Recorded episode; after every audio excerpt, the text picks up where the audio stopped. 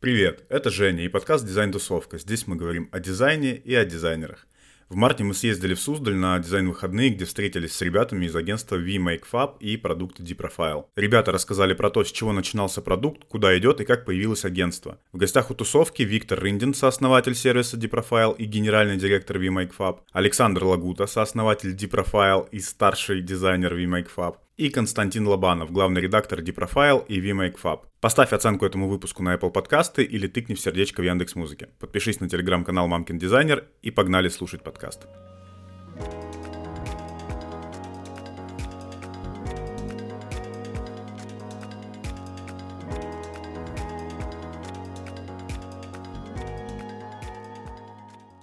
У тебя у самого не было, во-первых, страха перед тем, как продукт пойдет, то есть как его воспримут в комьюнити. Mm-hmm.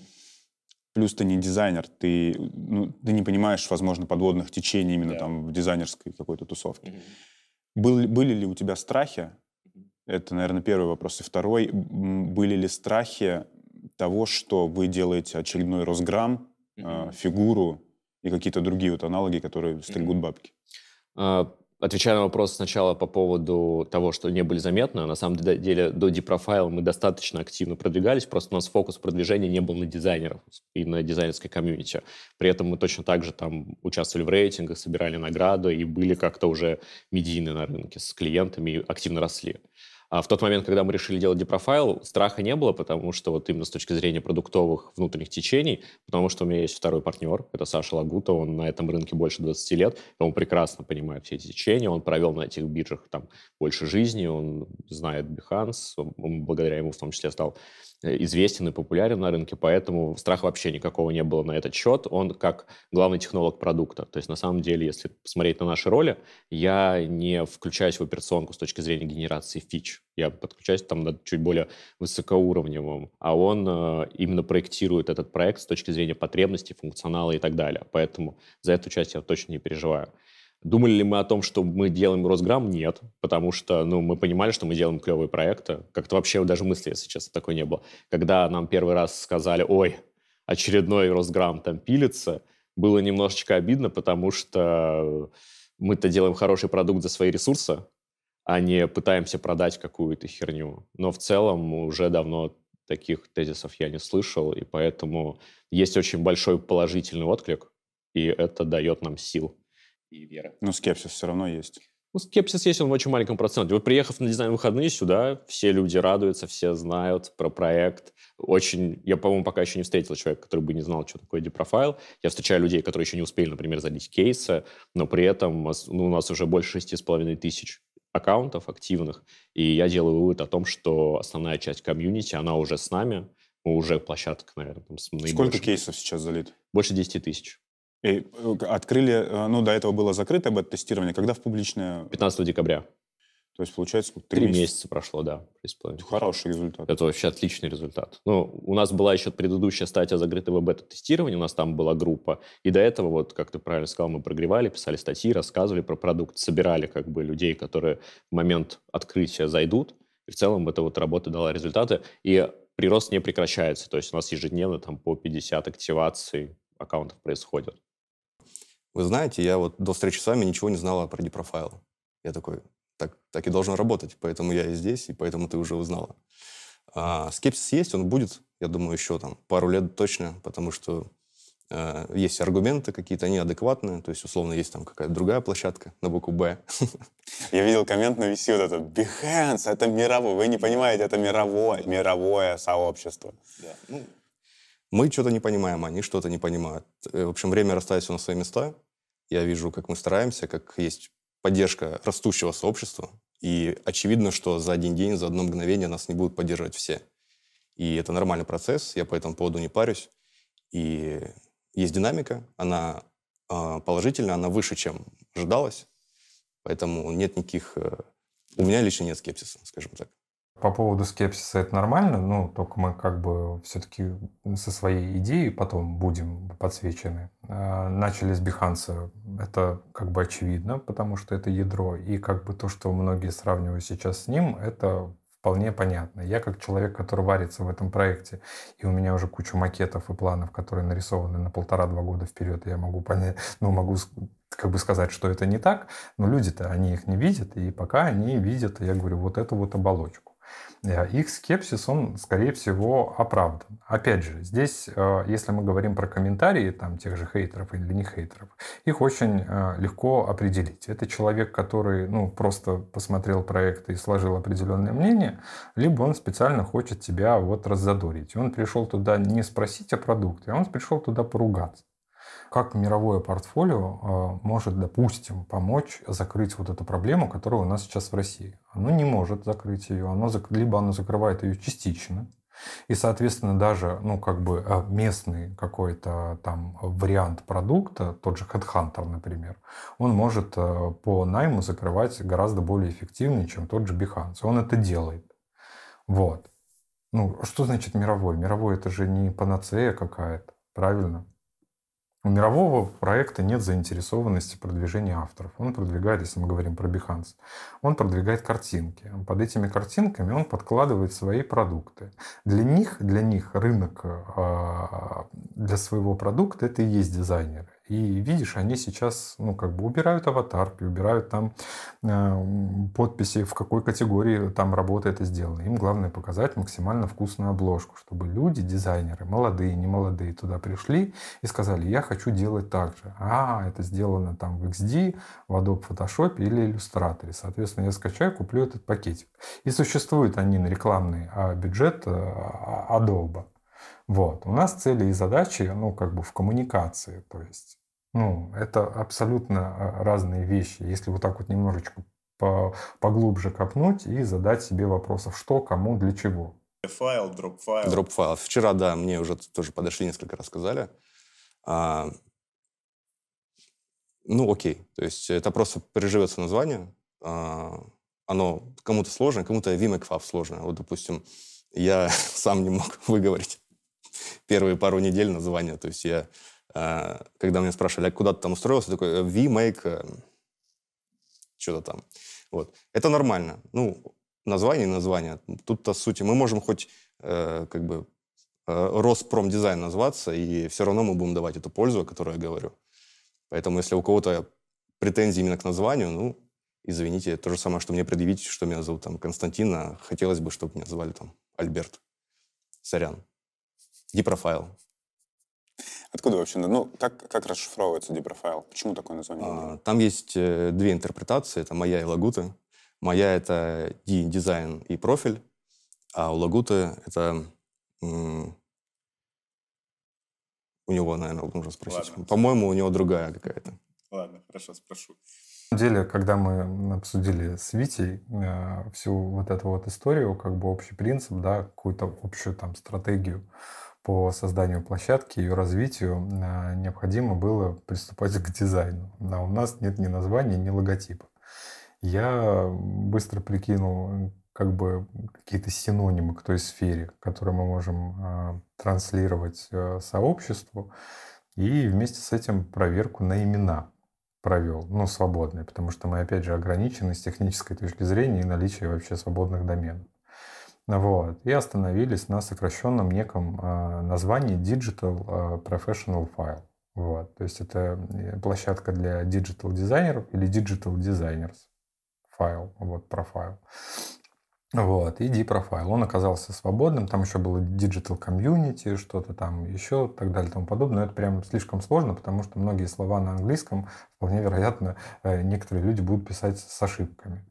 Вот, мы взяли это как рабочее название, ну, как бы временное, да, но нет ничего более постоянного, да-да-да, чем что-то временное. Ну, вроде бы как бы оно нормально звучит, потому что тот же там Dribble, Avars, Behance мне вот как в момент, а, когда я услышал об этих площадках впервые, вот, он гораздо сильнее резал слух, чем какой-то там D-профайл. Ну, на самом деле это и склоняется, да, и по-русски более-менее звучит.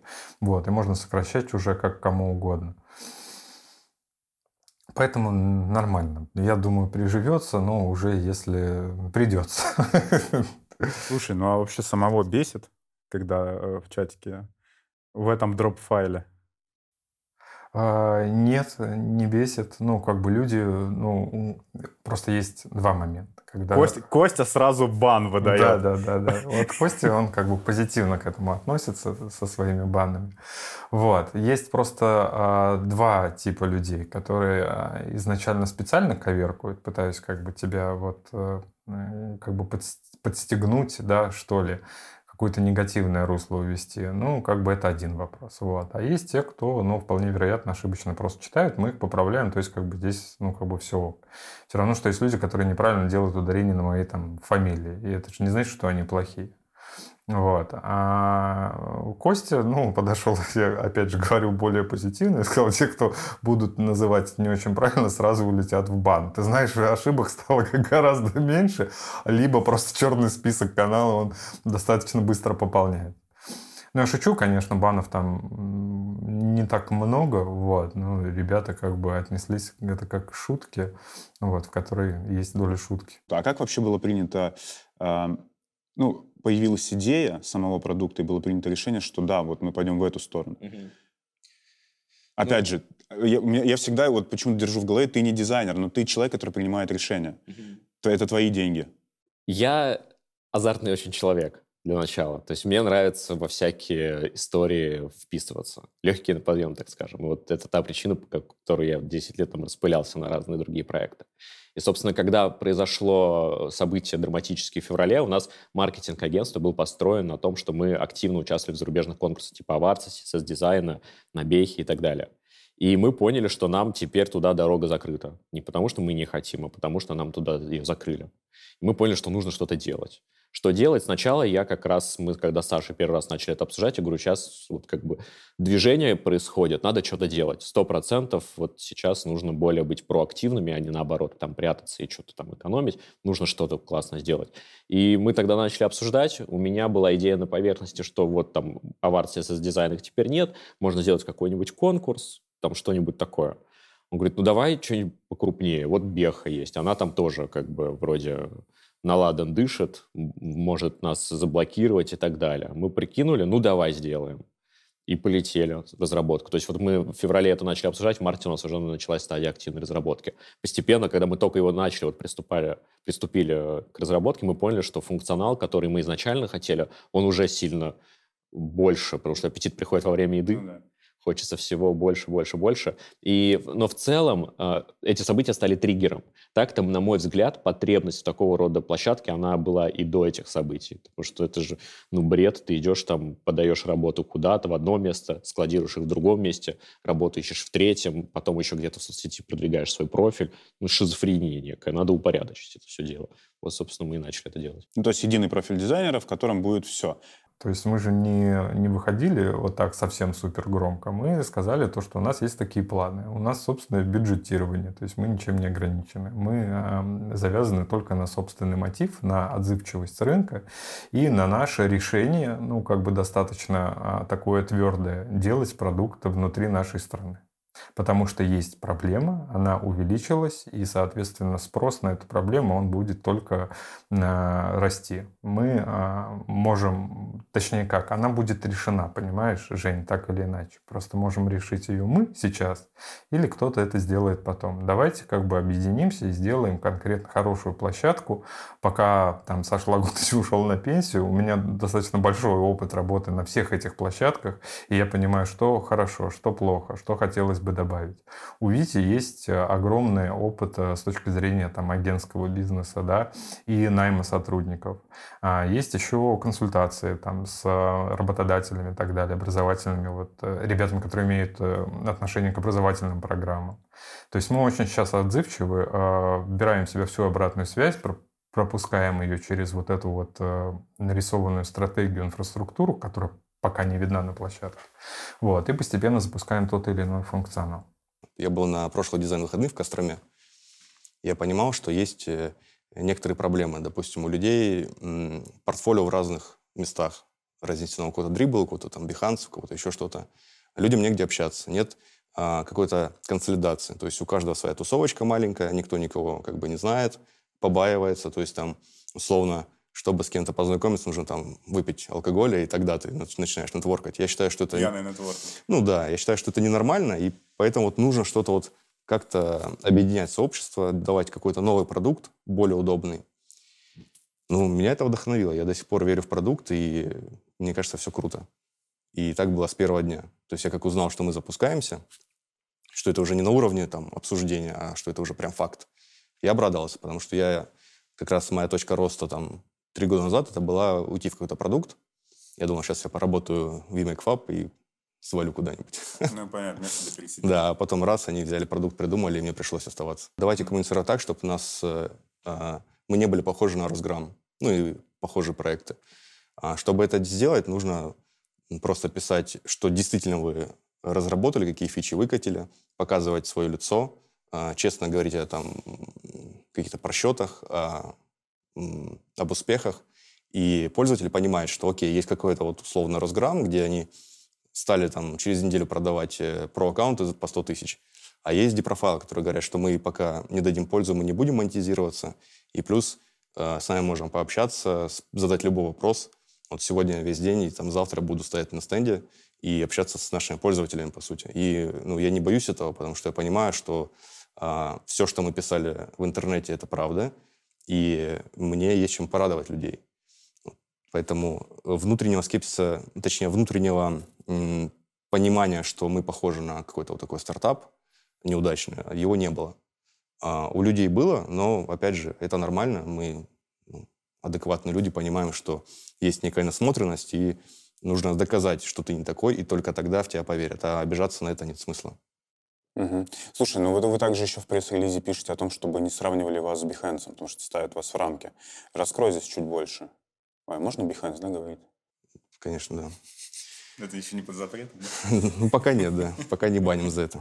А, не сравнивать, да, потому что, ну, самое простое объяснение, что такое депрофайл, это, это русский Behance. Это просто, это понятно, это такое прям маркетинговое, вот, как сказать, посыл очень прямой. Но, А, русский Behance, понятно. да, но тут может быть, вот как ты сказал, э, поэтому мы добавляем, что мы вначале только запустили а, функционал, который заменяет Behance, а потом мы станем нечто большим. И уже вот уже буквально сейчас у нас начали появляться какие-то фишки, которые нас отличают от Behance. Там рейтинги прозрачные, дальше появится функционал для заказчиков, а, тоже понятный, удобный. А, появляется функционал, который поможет новичкам а, обогнать старичков. И я считаю, что когда это уже войдет в обиход использования, ну, то есть все поймут, как этим пользоваться, а, то появится вот эта пропасть между нами и Behance, все больше и больше будет становиться. Как ты думаешь, почему Behance этого не сделал сам? Да, мне кажется, они какая-то старая корпорация, которая лутает бабки просто за Adobe и все, и насрать на дизайнеров. Как мне кажется. Я не дизайнер. Видишь, еще та схожесть с Behance, она как бы продиктована не просто так. То есть мы понимаем то, что развиваться проекту будет достаточно тяжело и более легко это сделать, если люди будут пользоваться инструментами уже привычными. Самая популярная площадка это и есть тот же Behance. Именно поэтому наш конструктор в настоящий момент, он супер, ну, на 99% наверное, идентичен тому функционалу, который есть у Behance. За исключением состоит из Behance. Нет, он переписан полностью, но как бы да, он состоит из инструментов Behance. А, и более того, для того, чтобы войти и зарегистрироваться на площадку, у нас есть импорт. И этот импорт работает бесшовно. То есть ты можешь без труда а, за 5 минут э, импортировать все свое портфолио на депрофайл для того, чтобы попробовать. И только после того, когда аудитория уже будет более лояльна, она эм, прочувствует да, вот эту вот э, функциональность непосредственно на площадке, не с точки зрения только публикации проекта, но с точки зрения вот нахождения вот этой вот целой рейтинговой системы и так далее, мы будем вводить э, новый инструмент. Ну, как бы два из них уже запланированы на этот год, но потом будем, опять же, слушать э, как бы наше сообщество, обратную связь и как-то пытаться улучшить, сделать лучше, чем уже было сделано. Но опять же, вот эта вот суперсхожесть, она продиктована определенной необходимостью, которая просто жизненно важна для начинающих проектов. насколько мне известно, как ты подметил правильно, я уж недосконально дизайнеры знают, там, возможно, весь функционал, мы уже его перекрыли, весь функционал Бехи. То есть у нас есть кейсы, нам осталось доделать коллекцию в ближайшее время. Это будет, когда ты можешь выбирать подборки, не подписываясь на человека. И, наверное, все. А, а и сторисы. Сторисы у нас тоже будут гораздо интереснее и функциональнее, Кружочки. на самом деле. Да, да, да, да. Вот. Э, это все инструменты, которые направлены как раз на продвижение более молодых авторов. Мы очень много про это думаем. Самый большой функционал, который мы запланировали на этот год, это функционал для работодателей. То есть мы понимаем, что вот с пластом дизайнеров мы вроде как разобрались, и мы в комьюнити, мы понимаем, что делать. С работодателями теперь предстоит нам разбираться. Вот мы начали с ними общаться, активно вовлекать в работу площадки для того, чтобы на момент релиза функционала, а планируем его, ну, примерно к середине этого года, уже были компании, которые начали размещать свои вакансии или разовые проекты.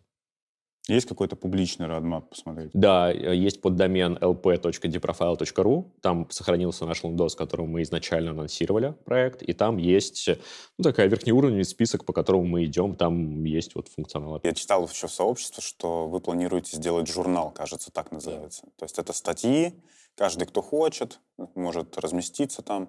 Я так понимаю, что идея была твоя. То есть ты хотел из Телеграма уйти в Дипропаст? Нет, э, эта идея, в принципе, она продуктовая. Ну, то есть очевидно, что контент, который генерят э, пользователи, это хороший способ продвижения, поэтому идея ну, общая.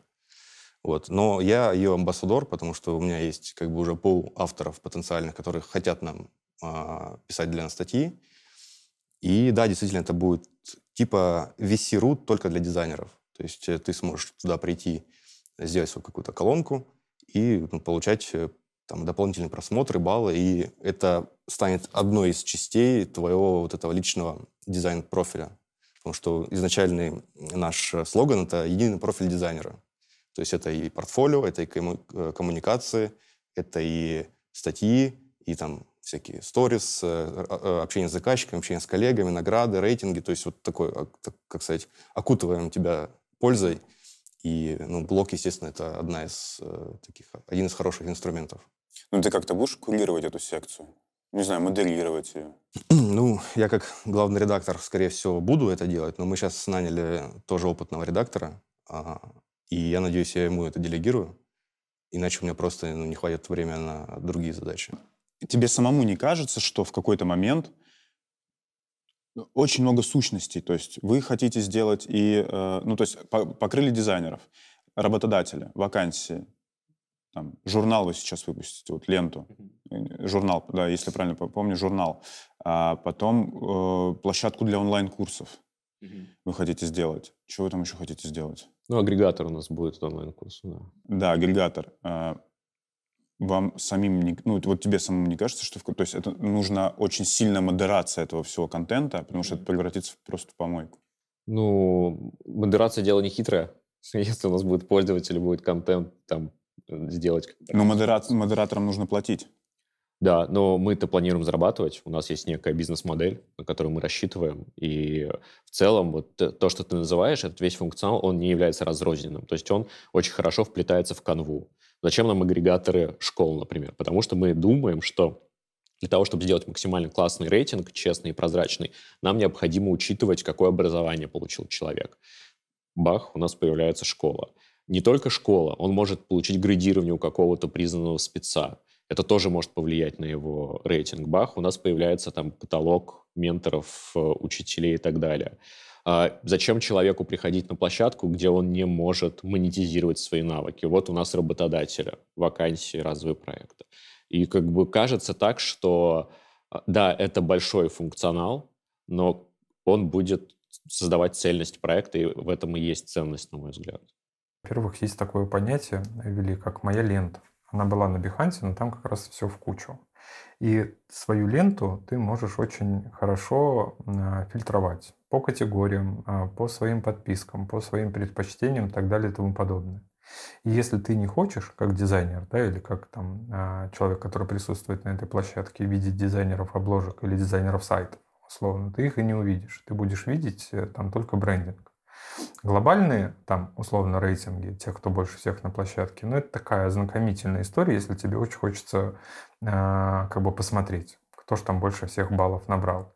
Но если мы говорим про работодателя и заказчика, то нужно же понимать контекст его поиска. И, соответственно, он будет искать исполнителя непосредственно в категориях, непосредственно там, скорее всего, в своем городе или там формату работы, э, там, нахождению на сайте. Вот эти вот все инструменты мы дадим. И получается, что не навредив э, как бы площадке, мы сможем дать возможности всем. Это супер главный фокус, э, который э, нас где-то ограничивает, ну, в каких-то там решениях, да, вот а где-то дает достаточно широкие возможности для вот этого будущего масштабирования. И у нас действительно есть там категория вот маркетинга, куда могут войти ребята, которые рисуют и обложки ВКонтакте, и э, баннеры для Озона, там и Wildberries, и это действительно аудитория, которой тоже не хватает своей площадки но при этом ты как, условно, там, бренд-дизайнер или дизайнер интерфейсов можешь ни разу с ними не пересекаться. Кроме того, что на одной главной странице мы выдаем ачивки и в этой, и в этой, и в этой, и в этой категории. Вот. И, соответственно, будем подсвечивать э, самые лучшие. Но это не те люди, которые врываются там, без очереди да, и бегут э, на прием к твоему клиенту. То есть это нужно как бы понимать.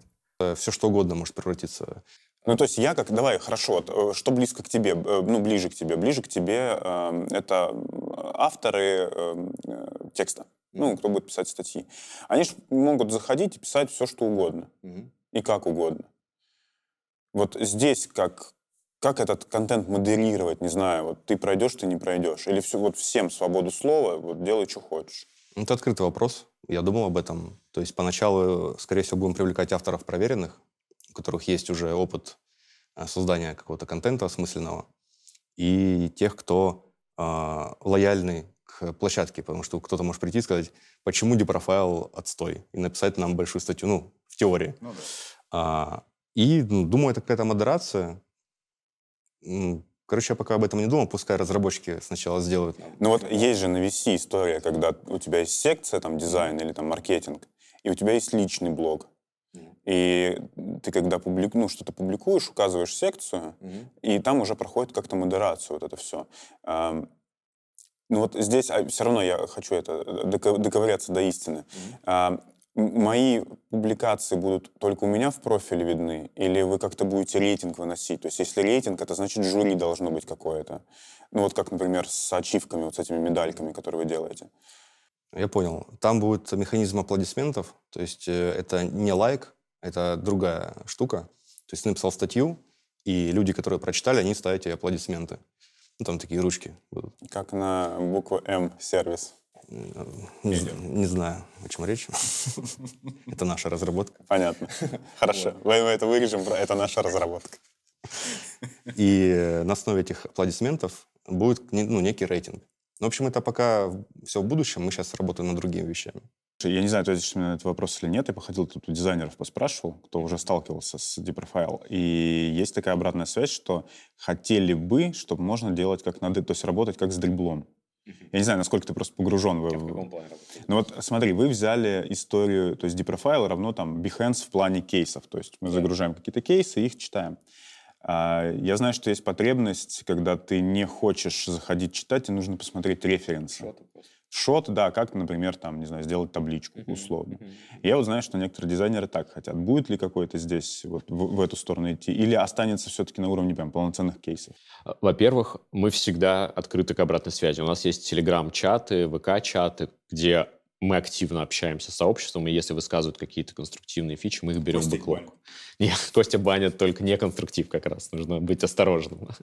вот. Но в целом, конечно же, мы постоянно об этом думаем. Просто нужно понимать, что есть определенный бэклог, и он в идеальном мире бесконечный. То есть нам очень много всего нужно пилить, но есть некий приоритет. А, на мой взгляд, а, приоритетнее сейчас загрузить работодателей, чтобы они появились какие-то форматы других кейсов, они будут появляться, но, возможно, позже. А, говорят там о формате э, журнала, вот, например, откуда появился. Мы поняли в какой-то момент, что многим авторам тесно только в картинках, они хотят описывать свой кейс. Вот мы запланировали журнал, мы думали его зарелизить там сразу после Нового года, но в какой-то момент мы поняли, что у нас слишком много других приоритетных фичей, а тратить время на поиск и стимуляцию авторов, чтобы они заполняли эти кейсы, не хочется. Мы их отодвинули. То же самое касается и разных форматов подачи. Мы о них думаем. Stories — это тоже формат подачи работы, который который позволяет быть более заметным. Мы его просто зарелизим более приоритетно. Но я уверен, что в будущем что-то подобное у нас появится тоже. Мобилку будете делать? Приложение именно? Ну, мы пока не видим в ней необходимости. И это, опять же, относится к категории таких улучшайзингов. Типа, ну, без мобилки скроллить, у нас классная мобильная версия, посмотреть работы можно, а ну, оформлять кейс ты же все равно с десктопа пойдешь. Поэтому. Видишь, э, мы как бы с пониманием и с опытом вот, относимся ко всем вот этим вот функциям и пытаемся сочетать только лучше. То есть если на Behance это история про супер полноценное портфолио, и, скорее всего, по моим наблюдениям, например, там ребята публикуют 2-3 проекта в год, ну, условно, в среднем, вот, это достаточно такая, как бы, ух, большой шаг и усилия для себя нужно сделать мы ведем а, как раз фрагменты по аналогии с дриблом, которые будут иметь краткосрочную вот эту вот историю для того, чтобы тебе оформить шот, заявить о себе, показать, вот, подсветить, набрать рейтинг или подписчиков, тебе необходимо, ну, как бы вложить гораздо меньше труда, но при этом ты, опять же, заявляешь о том, что ты в настоящий момент практикуешь. И вот эта вот история с рейтингом у нас, она тоже будет гибкая. То есть там не будет, э, там будет, точнее, вот на данный момент это глобальный рейтинг, да, который все твои активности показывает и самых сильных там условно вверх э, продвигает. Но будет и история с рейтингом, кстати, он будет по умолчанию, с тем, кто набрал наибольшее количество баллов за последние 3 месяца или 6 месяцев, для того, чтобы там те же потенциальные клиенты, работодатели смогли для себя выделить ребят, которые непосредственно сейчас вот они активны. Потому что есть люди, которые там что-то публиковали, потом ушли, например, работать в продукт, они не работают с фрилансом, не удалять же им профиль, правильно, но они так или иначе будут наверху. Вот. Они пока будут там условно в тени, мы их не забудем, никто не забыт, ничто не забыто, но при этом а, максимальная и самая объективная подача информации – это вот приоритет для площадки. Одна из таких самых холиварных тем сообщества — это ленты, ну или медальки. Ага, ну просто до печеньки, да, ленты просто с Behance пошли. Ага. А, очень холиварная тема, потому что я помню, когда только там э, вы открыли площадку, Лагута собирал все просто печеньки там каждый день. Угу. А, и в сообществе очень кипели страсти, ну, как бы не понимают, почему выдают эти печеньки и кто их выдает. Mm-hmm. Вот расскажи здесь про жюри.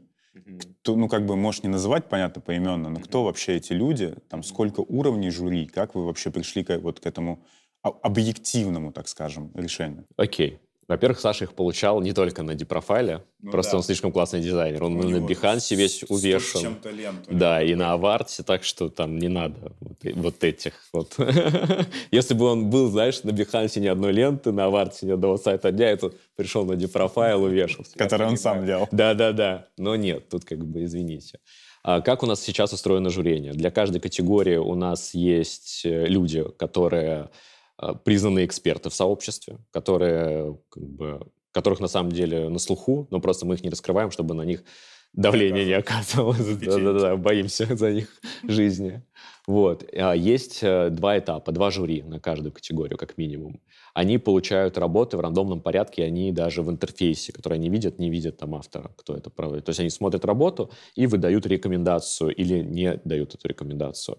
Соответственно, в случае, если двое жюри рекомендуют одну работу, которые не общаются, эти жюри не связаны никак. А они знают друг о друге? А, зачастую даже нет. Ну, то есть а, я с ними напрямую не коммуницирую. Возможно, они там как-то э, потом узнают, но у нас нет задачи их связать вместе, чтобы они вообще как-то друг с другом коммуницировали. Всегда, когда мы первых людей находили, мы просто говорили, вот, есть проект. Возможно, они даже не знают, что это двухэтапное голосование. Может, они думают, что вот кого они порекомендуют, это будет.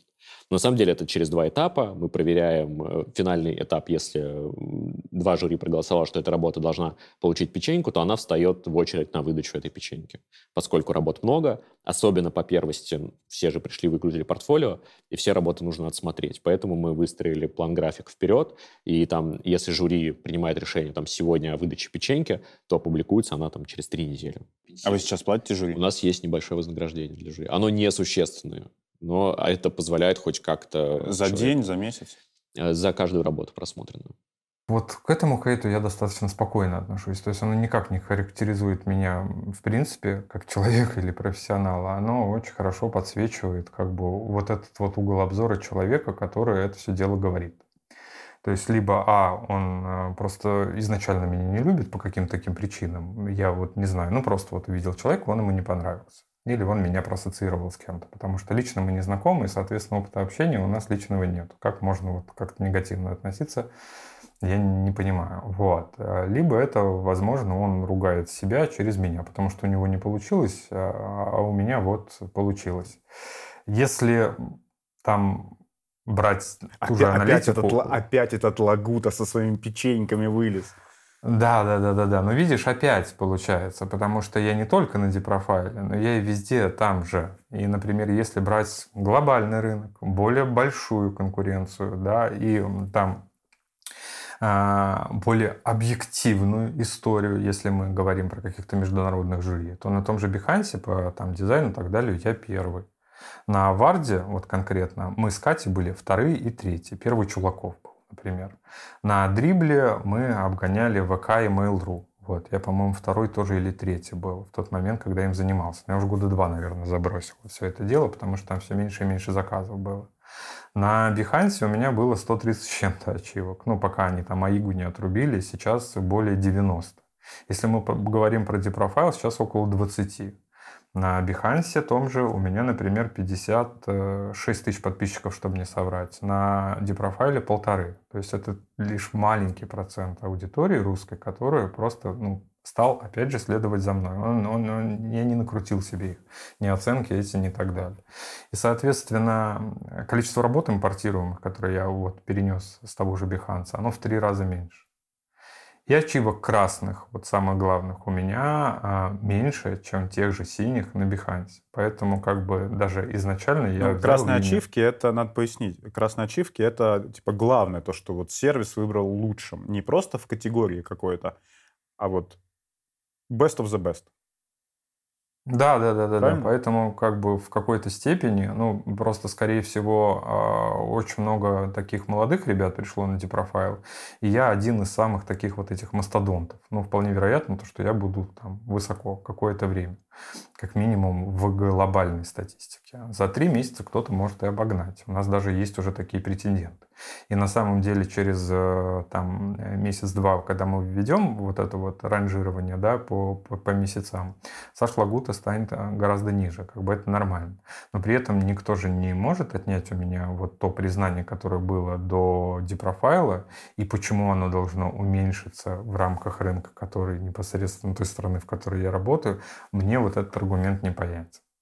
Ну, как бы вот если обратиться к числам, к какой-то статистике, к моему опыту, просто сравнить, сделать вот эти вот сравнения, то кажется, что это ну, какой-то реально нехороший вброс, хейт или просто ну, кощунственное недопонимание всего этого дела. А я натыкался на статьи, где говорят, что ты входишь в топ-10 лучших дизайнеров России и в топ-100 дизайнеров мира по версии а, дрибла, дрибла Behance. А, это так? Что за А, рейтинги? Это не рейтинги, это открытая сортировка на той же площадке Behance. То есть, если мы берем дизайнеров, отсортируем их, например, по UI UX или по веб-дизайну, по-моему, или по interaction дизайн, вот, то в России получается, и по количеству подписчиков тех же, вот, то в России, получается, я буду на первой позиции, а, по миру, по-моему, в топ-50 точно. Вот. А, Была какая-то статья типа топ-10 э, дизайнеров, но это такое, мне кажется, субъективное мнение. Более объективная оценка – это вот именно та сортировка по Behance. Ну, помимо этого, там я был по России в тройке на Awards, когда он еще был для нас открыт. На Дрибле э, тоже в тройке. Ну и, в принципе, вот на таких площадках, на котором я уделяю определенное внимание, да, не определенное внимание, а конкретное внимание, вот, там достаточно высокие позиции получается занимать. Ну, то есть это актуальная прямо сейчас информация, если зайти на Бэху, отсортировать, можно тебя найти. Да, да, да, да. Что? Что касается оценок там или сам себе надавал, то э, это опять же не так. Мы писали о том, как происходит система оценки. Во-первых, предварительно э, отсеивают э, проекты. Это непосредственно ваша же аудитория или аудитория площадки. После этого оно, проекты попадают к жюри, проходит через два человека. Это не Саша Лагута и не а, люди, которые участвуют в проекте Deprofile или как-то связаны с ними. Вот. И только после этого уже администратор выстраивает определенную очередь. И то эта прослойка администрации на данный момент, она нужна только из-за того, что э, так как площадка новая, люди приходят, они сливают свои работы пачками. Вот. Если приходит кто-то очень сильный, вот, то очень сильные работы идут один, ну, как бы друг за другом. И чтобы не было вот этого вот э, победного марша, а история выглядела более-менее органично, нужно вот это вот э, передвижение э, проектов на получение наград. Вот. А так это как бы история про жюри, то же самое, как и на Behance. Вот. Э, в будущем мы еще э, докрутим кое-какие э, алгоритмы для того, чтобы было более эффективный вот этот просмотр работ. И в чем преимущество, например, того же DeepRofiler перед Behance? Behance, имея огромный поток просто качественных работ, качественных и некачественных, но мы сейчас говорим про качественных, которые заслуживают награды, он пускает под откос. Вот, потому что для его флоу, вот этого вот запланированного какого-то графика выдачи ачивок, он всегда наберет, всегда наберет какие-то там достойные работы. В результате те, кому в буквальном смысле не повезло, они эту ачивку не получат. У нас история с получением награды немножечко дольше, то есть она доходит до месяца полутора с момента публикации работы, но при этом жюри просматривает реально все работы, которые набрали какое-то минимальное количество оценок. И ни одна работа ну, не будет э, не замечена. То есть это, мне кажется, более важно, нежели чем получить ачивку на ну, там, следующий день. Кто писал критерии на э, успешную работу? Критерии мы составляли коллегиально. То есть это не то, что я там и Витя, а это те люди, которые являются зрителями на том же Бихансе или еще что-то. То есть мы много ну, как бы консультировались с разными специалистами, и в принципе они а, практически такие же, как на Behance. Это просто корректно оформленная презентация. Это прозрачная и понятная а, какова презентация твоего труда, чтобы зрителю было понятно, что ты сделал, как ты сделал, какое внимание уделил, какие решения. Это полноценная подача, а не пару каких-то скринов. Это, возможно, либо суперкачественное выполнение э, в рамках категории заявленной, либо какие-то инновационные или интересные вещи, которые тоже могут быть подсвечены. Критерии, в принципе, они ну, как бы абсолютно адекватные и понятные. То есть э, твоя работа, твой проект в портфолио – это некая презентация, которую ты показываешь своему зрителю. Это либо коллеги ну, по рынку, либо потенциальные клиенты-заказчики. Соответственно, в рамках э, этой презентации должно быть понятно, что ты сделал, как ты сделал. Это своего рода рассказ, понимаешь, где есть кульминация, завязка, развязка, там тот же эпилог и пролог. Соответственно, это должна быть интересная история, качественно выполненная и адекватно оформленная. А у нее должен быть э, внушительный, ну плюс-минус, назовем это, внушительный размер для того, чтобы развернуть все то, что ты в ней показал. Ну и, соответственно, эта работа должна быть лучше тех работ, которые публикуются ну, там, в рамках потока. Потому что так или иначе сейчас у нас достаточно щадящий э, режим да, выдачи э, наград но количество этих наград оно не будет увеличиваться а, с увеличением потока работ, а будет э, отсеиваться, ну, к сожалению, да, может быть, или к счастью, для того, чтобы выделить наиболее лучшие. И вот вес вот этой вот награды, он будет более значимым. Но основные параметры, они, в принципе, как бы очевидны. Вы делаете презентацию для людей. Пожалуйста, постарайтесь рассказать о своей работе с любовью, для того, чтобы вас выбрали Э, как исполнитель, либо ваш коллега оценил ваш труд и как бы со всей вот своей, э, со всем своим уважением поставил вам лайк, вот эту вот оценку. Нужно понять, что любой конкурс — это не методология по чек-листу. Невозможно. Это такая действительно холиварная тема. Мы, когда агентством тоже там получаем какие-то статуэтки, все таки о, типа, почему? Где вот этот чек-лист, какие критерии у них? Всегда есть место субъективности. Просто мы стараемся отбирать тех людей, которые максимально, во-первых, э, не будут э, заинтересованы в том, чтобы кому-то там подсобить. Это вообще достаточно глупо представить, что там кто-то пытается кого-то подтянуть. А во-вторых, эм, они все-таки признанные эксперты. А раз они признанные эксперты, у них есть опыт получения печенек, значит, они и лент в прошлом, значит, они востребованы на рынке. Значит, заказчики им готовы платить деньги. Значит, они что-то понимают в дизайне. Значит, если он говорит, что вот этот автор молодец, а вот этому нужно доработать, то, скорее всего, он прав. И мы вот к этому Прав мнению автор склоняемся. молодец. Прав автор молодец, да. Ну а кто? Бог рассудит дальше. Уже более высокой инстанции как бы нет. И чек-листы, конечно, мы не составляем. То есть у нас есть некий инструктаж. Мы говорим там, что э, в целом мы заявляем о том, что мы хотим, чтобы у нас награждались работы не только там классно украшенные кейсы. Мы же специально разбили там за э, какую-то, за иконки, за иллюстрации. Они в дальнейшем будут попадать у нас в подборки дайджестов. Потому что мы понимаем, что бывает классная работа с точки зрения интерфейса, но она не выглядит фестивально. Это любой там личный кабинет ERP-системы. Это то, с чем мы сталкивались, когда агентство подает какую-то такую сложную работу на конкурс, э, а жюри ее смотрит и не испытывает вау, оно автоматически ставит более низкий балл.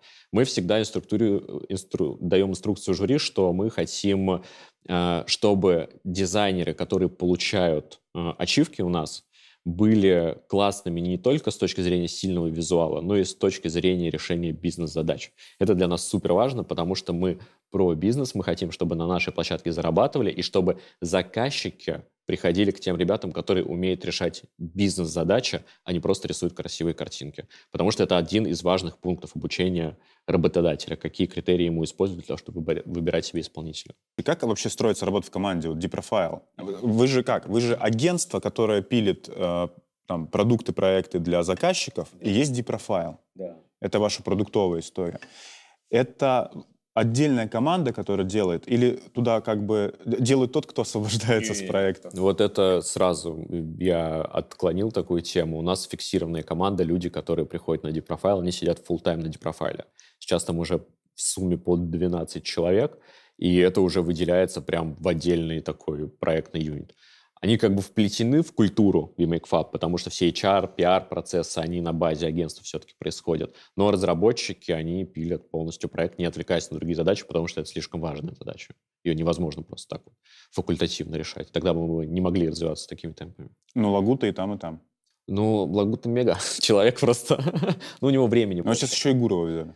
Э, Да, но Гуров не принимает участие конкретно в депрофайле, он занимается арт-дирекшеном как раз агентства, концепциями в том числе и так далее.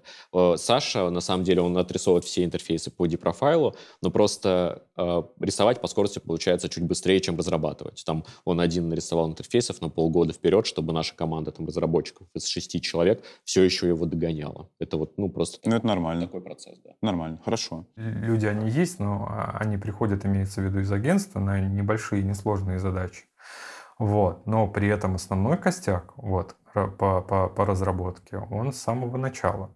И это непосредственно выделенная команда ну, вот под площадку, которая в нем понимает вот каждую цифру, как она берется, откуда она складывается и так далее и тому подобное. То есть э, это прям такой продукт получается.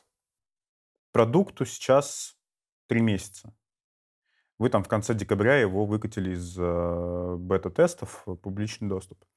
Вот по прошествии этого времени какой профит продукт сейчас приносит сам по себе, там, не знаю, агентству, какой профит сообществу и какой профит э, для тебя как для дизайнера, наверное, в первую очередь, и создателя во вторую? М, Слушай, профит э, с точки зрения каких-то там личных выгод э, пока его нету. Э, Сейчас проект у меня забирает много времени, сил и средств для того, чтобы это все развивать. По поводу того, что меня, возможно, кто-то там узнал, ну, скорее всего, это такая погрешность, потому что больше людей видели на том же Behance. А, для агентства я могу предположить, я могу ошибаться, но я просто предполагаю, что это предполагает определенную лояльность среди коллег на рынке. Вот. Это заявляет о том, то, что агентство настроено серьезно, и у него есть ресурсы делать сложный инфраструктурный проект. Не только ресурсы, но и как бы необходимая экспертиза, что важно, потому что там рисовать промики это одно, а делать сложные взаимодействия в рамках ну, как бы запутанной системы пользователей со своими параметрами это абсолютно другое. Вот, прорабатывая каждый момент, я это очень отчетливо понимаю, что не все специалисты в принципе могли бы там врубиться, извините меня за выражение, в эту задачу, нежели сделать с ней а, работающий, сделать из нее работающий инструмент, который будет взаимодействовать, не ломаться и так далее и тому подобное. У нас три системы там тестов, понимаешь, три.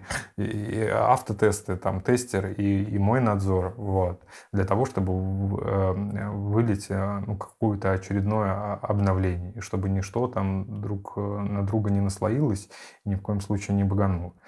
Вот. А, для сообщества, ну, как бы это очень короткий срок, но вот на прошлой неделе э, ребята знакомые писали, что у них уже пришел заказ, а до этого, чтобы не соврать, около месяца назад тоже ребята писали в чате, что у них пошли какие-то определенные заказы. То есть так или иначе заказчик, ну, мы его пока не привлекаем, точнее, эта работа начнется, но немножечко позже. Вот. Он уже понимает, что русскоговорящие дизайнеры, их достаточно большое количество, э, с заполненными портфолиями, они свежие, они не висят там как мертвые души, они присутствуют на этой площадке. Соответственно, имеет смысл посмотреть и там. Вот, поэтому профиль для сообщества, он уже потихонечку идет. Профиль для, профиль для э, агентства, он э, в большей степени как бы информационный, наверное, да, чтобы, опять же, подсветить экспертизу, свое присутствие на рынке, свои планы и вообще, ну, как бы желание менять эту индустрию к лучшему. Вот. С точки зрения меня, Жень, это пока масса времени, которое я посвящаю проекту. Это скорее какая-то супер полезная штука для сообщества. То есть я давно в digital е, я понимаю, что есть куча людей талантливых, которым не хватает э, иногда маленького шага, чтобы стать там, известными, богатыми, успешными и так далее. Вот, и мне кажется, что Dprofile — это как раз-таки один из таких шагов, где мои коллеги, ну, дизайнеры все равно мои коллеги, то есть мы делаем одно и то же. Мы развиваем там digital-индустрию, только вы там, рисуете условно, я там пишу. Вот, и это просто шаг э, к, к светлому будущему. А, ну, сейчас Dprofile — это же убыточный продукт. Ну, как убыточный? Это инвестиционный. Ну, инвести- инвестиционный. Но все равно ты сейчас ты в минусе, потому что ты платишь зарплату команде. Как посмотреть? Можно пос- подумать о том, что мы капитализацию какую-то имеем. 6,5 тысяч дизайнеров активных. Это все-таки существенная аудитория, и я все-таки оптимистом буду. И буду Какой цифре ты хочешь прийти? Ну ладно, миллиард это мы слышали миллиард на подкасте, это агентство, да, а, по активным пользователям. У нас изначально был план по активным пользователям на первый год 10 тысяч. Мне кажется, мы его уже перевыполним до конца года. А, то есть на год 23 именно? Да, именно 23. Угу. Ну, хорошо. Э, и все же проект инвестиционный-убыточный пока что. Все-таки хочешь прогнуть свою линию. Ну, э, я понимаю... Нет, я понимаю, что это инвестиция, но просто... Просто убытки, это, знаешь, когда ты уже подвел итог и такой... Не, ну это не итог. Еще пока не итог, только начало. Еще пока. Окей. Как вообще собираетесь монетизировать площадку и когда хотя бы в ноль выйдете? Когда начнете монетизировать? Даже никак. Мы начнем монетизировать в тот момент, как у нас появятся работодатели. Мы на самом деле очень так ответственно относимся, чтобы у нас э, функционал а, платных аккаунтов появился в тот момент, когда мы могли дать какую-то ценность. Соответственно, у нас монетизация будет не какую-то ценность, а добавленную ценность, потому что у нас большое количество функционала бесплатно, но мы хотим сверхфункционал предложить за оплатную подписку. Соответственно, у нас будет категория про аккаунтов для исполнителей, у нас будет категория про аккаунтов для работодателей, и в дальнейшем у нас будет категория для образовательных различных продуктов. Это тоже, ну, либо подписки, либо какие-то рекламные интеграции, конкретно по образованию, пока очень туманно все. Э, история с э, значками в числе первых. Кто это придумал? Это же классная а, штука для повышения лояльности. Кто это придумал, кто разрабатывал дизайн а, и где вы их делали? Это же прям этот Ленин, опять молодой. Да, да, да, да, да, да. Значки. Слушай, ну это полностью Костина заслуга, это его идея. Более того, он вынашивает э, наполеоновские планы в плане того, что этих э, значков, эти значки будут и дальше, но они будут под другим слоганом. Вот. А позже есть идея интегрировать а, некие ачивки, вот именно ачивки, не награды, а ачивки в профиль а, дизайнера. То есть, например, участие в каком-то офлайн комьюнити там конкурсе, не знаю, какое-то там событие с точки зрения дизайна. И накопление этих ачивок будет доступно для просмотра его там потенциальным клиентам. Оно так или иначе тоже будет влиять на определенный рейтинг. То есть такая интересная игровая система накопления, которая а, будет служить как определенным досье вот, дизайнера. И вообще у нас цель какая глобальная? Это сделать единый профиль дизайнера. То есть это тот инструментарий, который может покрыть э, э, все твои нужды, необходимости, когда ты начинаешь карьеру и когда в ней развиваешься, доходя там до кульминации вот, э, своей э, рабочей молодости, не молодости. И, соответственно, ачивки э, — это один из вот этих вот рабочих инструментов, которые могут рассказать про твою историю. И как элемент это вот как раз-таки офлайн эти значки. Придумал это Костя. Вот. Подбирал вот эти вот производства, по-моему, тоже он. Причем он подходил прям очень скрупулезно к этому делу. Э, он дизайн делал я, но несколько он мне прям их развернул. Вот. Так обычно как-то за визуальные решения э, я несу ответственность, но вот э, конкретно в рамках этой задачи Тут был а, ответственный Костя, и он отвечал за внешний вид. То есть как бы все вот эти вот заслуги про значки, это, мне кажется, нужно поблагодарить его. Я тут только как бы такой приглашенный, что ли, дизайнер, исполнитель вот всей вот этой вот большой задумки.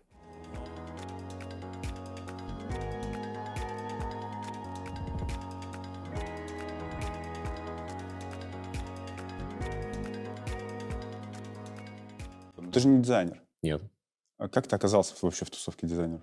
Ну, это эволюция агентства Remake Fab. Э, она происходила много лет, так скажем. То есть сначала мы занимались интернет-маркетингом, рекламой, разработкой небольших сайтов, потом побольше. И в какой-то момент у нас появился дизайн-юнит, высокая экспертность по дизайну, и так получилось, что мы стали все больше и больше заметны на рынке среди дизайнеров, стали общаться с дизайнерами и пришли в это комьюнити. Я знаю, что ты открыл свое агентство в 19 лет. Да, да. Как так вышло? Ну, а что там? Много ума не надо, на самом деле, чтобы открыть агентство. Пошел, зарегал, и все. Я генеральный директор. Я видел на подкасте у Жени Апрока, ты говорил о том, что, ну, как бы хотелось, что, статусности хотелось больше. Ну, это когда ООшка, да, там был переход от ИП, ООО, в какой-то момент ты просто понимаешь, что когда тебе 19 лет, тебе действительно хочется не просто сайтик делать как фрилансер, а чтобы у тебя была уже компания какая-то. А как сказать, что ты компания? Зарегать ООО. Но получается, что вы сколько, 11 лет? Да, если от даты исчисления именно регистрации, то да. А сколько сейчас у вас сотрудников? 52 на данный момент. То есть от нуля, то есть от, одно, от одного тебя 11 лет прошло, чтобы нанять 52 сотрудника? Ну, я бы прям так не сказал поскольку я начал это очень рано, у меня было очень много увлечений, и как бы агентским бизнесом я не занимался очень плотно, вплоть до 2020 года, наверное. В 2020 году произошел некий мой личный перелом, и я по-другому посмотрел на всю эту ситуацию и принял решение, что все другие проекты побочные необходимо закрыть, продать и сконцентрировать свои усилия на агентстве. И поэтому как бы активно мы им занимаемся там с 2020 года. Ну, то есть два, три года? Ну, условно. Ну, то есть, как бы тяжело так говорить, потому что до этого я тоже этим занимался. Это всегда была существенная часть э, моих дивидендов, так скажем, всю жизнь. Просто у меня почему-то была гипотеза, что где-то в другом месте гораздо интереснее и лучше. Ну, то есть сейчас вы занимаетесь, вот хочу понять вот этот временной отрезок, сейчас вы занимаетесь ERP-системы? Мы делаем онлайн-сервисы, ERP-шки, да. Ну, мы стремимся делать более сложные э, диджитал-продукты. Онлайн-сервисы, ну, какие-то веб-мобильные приложения? А, веб, э, типа Dprofile, вот самый такой, мне кажется, сейчас у нас яркий кейс, когда это большой онлайн-сервис с кучей взаимосвязи, логики, бэкэндом, сложным фронтендом. Да, это то, что мы любим. Ну, начинал ты с покупки шаблонов, Значит, да. Ну, сайта сателлиты. Да, что это- такое сайт сателлиты? Расскажи. о, сайт Сателлит — это сайт, который позволял продвигать основной сайт. То есть раньше на заре, так скажем, Рунета, ну, условно на заре, это уже была такая не заря, для меня заря была. Нужно было продвигать сайты банков, биржи и покупки ссылок тогда не было, и поэтому большие компании, которые этим занимались, им нужно было откуда-то брать ссылки. И проще всего было прийти к такому школьнику, как я, который за пару вечеров наваял им сайт, отсканировал какую-нибудь энциклопедию, за 50 баксов продал, они его повесили на домен, и он сателлит-спутник. Они с него как бы линкуют основной домен, повышая траст и продвигая его в поисковых системах. Вот, собственно, вот эти сайты, которые помогают в продвижении, это и есть сайт сателлит. 11 лет. То есть от сайтов сателлитов до онлайн-сервисов. Да, да. Где были точки роста? То есть что вот э, прошло три года, ты такой, хочу мобилками заниматься. Там прошло еще три года, хочу там онлайн-сервис, э, ну да, онлайн-приложениями заниматься. А, внутри было очень много всяких экспериментов. То есть я бы выделил прям так грубо, наверное, два этапа. Это вот все, что до 2020 года. Там были эксперименты, когда мы пытались быть агентством комплексного интернет-маркетинга, когда мы чисто на SEO были сконцентрированы, когда была гипотеза, что мы будем строить конвейерное производство сайтов. То есть, ну, там мы очень много всего перепробовали, у нас были там взлеты, максимум мы дорастали до, по-моему, 20 человек, потом проходило время, мы сдувались там опять до 15 человек, а вот в 2020 году мы начали как-то чуть более серьезно подходить к позиционированию, к тем продуктам, которые мы выпускаем, и начали думать, кто мы есть и что мы хотим вообще в этот мир привнести. И там уже начались несколько позиционирований. Сначала мы начали говорить о том, что мы фестивальный дизайн, э, конкурсы, награды, все дела. Потом мы так год поработали, переключились на корпоративные сайты, клевые, сложные, при этом с классным дизайном. Тоже там примерно год поработали, потом поняли, что мы хотим идти еще в более сложную тему. Появились онлайн-сервисы, ERP-шки и так далее. Вот сейчас мы там. И сейчас вы фабрика успеха. Фабрика успеха, да, мы всегда в моем сердце. Почему фабрика успеха? Вот что, вообще- что вообще такое фабрика успеха? Это- эта история такая, как бы мне, я думал, как назваться. И изначально было вообще еще кринжовое название, там моя фамилия, Риндин Эджинс, все, все дела, мне было 18-19, я был а, весел и полон надежд. Потом в какой-то момент э, мы поняли, ну, мы занимались продвижением, и у меня был слоган, когда у нас был еще у Риндин Эджинси, был слоган «Деталь вашего успеха». У меня была визитка в виде пазла, и мне прям вообще так супер вкатывало это. И когда мы с одним из э, людей познакомились, который нам делал дизайн, мы какое-то время поработали, он говорит, давай, очень классный слоган, и он ему тоже понравился, давай его чуть переделаем, и пусть будет прям названием «Фабрика успеха». Мы тогда занимались продвижением, лидогенерацией, это очень неплохо ложилось в канву как бы во все. Собственно, мы переименовались, стала «Фабрика успеха». И на тот доме- момент у нас появился то есть домен «Фабрика успеха» ну, нет такого в нормальном написании. И мы придумали We Make Fab, We Make Fabulous, там, типа, мы делаем замечательно. И это стало нашим слоганом, как бы негласным на домене лежащим. Ну, а потом в какой-то момент мы поняли, что фабрика успеха — это уже что-то не про нас, а вот домен как бы есть, пусть это и будет названием. We Make Fab. да. В, в- в каком? В 2020 году ребрендинг был? А, В 19 наверное, мы начали его делать, да. Ты работаешь э, head of PR, и вообще давай, наверное, расскажи о том, кто такой PR-менеджер. Ну, Понятно, что head of PR, ты самый главный, самый головастый среди них, но кто такой вообще PR-менеджер? То есть м, чем занимается он? Ну, это человек, который отвечает за все коммуникации, а, за контент, за мероприятия. Ну, то есть вот все, что вы видите о каком-то продукте или агентстве, это, скорее всего, продукт а, пиар-менеджера. А, ну, а что входит а, вообще в круг твоих обязанностей именно в агентстве и а, там, в вашем продукте? Ну, Вот в агентстве чем ты занимаешься? Начиная от э, HR-бренда, то есть общения с коллегами, а, заканчивая какими-то вот ивентами типа дизайн выходных. И то есть все, что связано с контентом, с коммуникациями, с людьми. Вот я частично или полностью в это погружен. Ну, то есть, если мы заходим на сайт VMakeFab и видим тексты, видим какую-то коммуникацию э, с пользователем, с заказчиком в том числе, то есть это все ты, ну или твои ребята. Да, Хорошо. А Deprofile? то же самое. То есть ты вот находишься в комьюнити Deprofile, я видел, что ты занимаешься модерацией этого комьюнити, и очень злобно иногда. Ну, как тебя выставляют в этом свете. Здесь а, с точки зрения продукта, у тебя коммуникация только на пользователей? Или э, ты как-то завязываешь это на бренде с, ну, VMakeFab плюс Deprofile? То есть вот в этом ключе. У нас все это тесно взаимосвязано, очевидно. Почему? В сообществе я занимаюсь модерацией, потому что я не предвзятый. То есть для меня любой дизайнер, а, все дизайнеры для меня равны. То есть э, какие-то новички, старички. Я не знаю ни одного конфликта внутреннего, кто у кого курс там украл, кто у кого дизайн украл. То есть мне вообще все равно, и поэтому, если человек ведет себя как мудак, я его баню. Если человек проявляет себя как нормальный специалист и э, коллега, то я даю ему какие-то возможности, допустим, выступить на лектории или э, там как-то нам помочь. И... А какой у тебя этот э, чек-лист? Типа мудак, не мудак, почти мудак, токсик, а это нормально сказал. Ну, э, тут я скорее отталкиваюсь от того, как это могут воспринять э, другие участники сообщества. То есть понятно, что на меня тоже есть нападки или там на продукт, но это, я считаю, нормально, потому что люди чего-то могут не понимать. Но если человек нападает на своего коллегу, допустим, младшего, то есть он приходит, вот а, у этого новичка работа говно, и совершенно никакого конструктива нет, очевидно, что это токсик, и нам такие люди в сообществе не нужны. Вот. Но я как модератор его предупреждаю, мы с ним в личку обычно переходим. Я объясняю, почему так нельзя себя вести в нашем сообществе. И если он не понимает, а, такое бывает, то мы его баним во всех чатах. Я знаю, ты писал себя в канале. По-моему, даже в сообществе ты писал, что к тебе приходят в личку и начинают ругаться с тобой. Да. Расскажи про этот процесс. Есть угрозы какие-то? Да какие могут быть угрозы? Чего они сделают-то? Обидятся, ущемятся. Не знаю, если есть угроза, то приходите. Пообщаемся. Пообщаемся. А, видишь, как получилось то, что Витя, ну, как бы, как и нормально, мы начали там коммуникацию в рамках определенного проекта. То есть он обратился на, через FL.ru, кстати. Вот. А, я тогда там еще присутствовал. А, для того, чтобы сделать редизайн его сайта. То есть мы сделали вот одну версию, потом у него, по-моему, был еще один проект. Вот. То, как выстраивалась вот эта вот коммуникация, сам процесс работы и так далее, он ну, был вот максимально комфортен.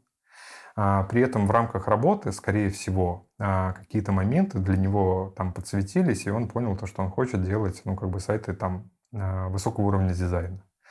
Так или иначе, судьбой нарисовался там следующий проект и следующий проект, и мы начали сотрудничать.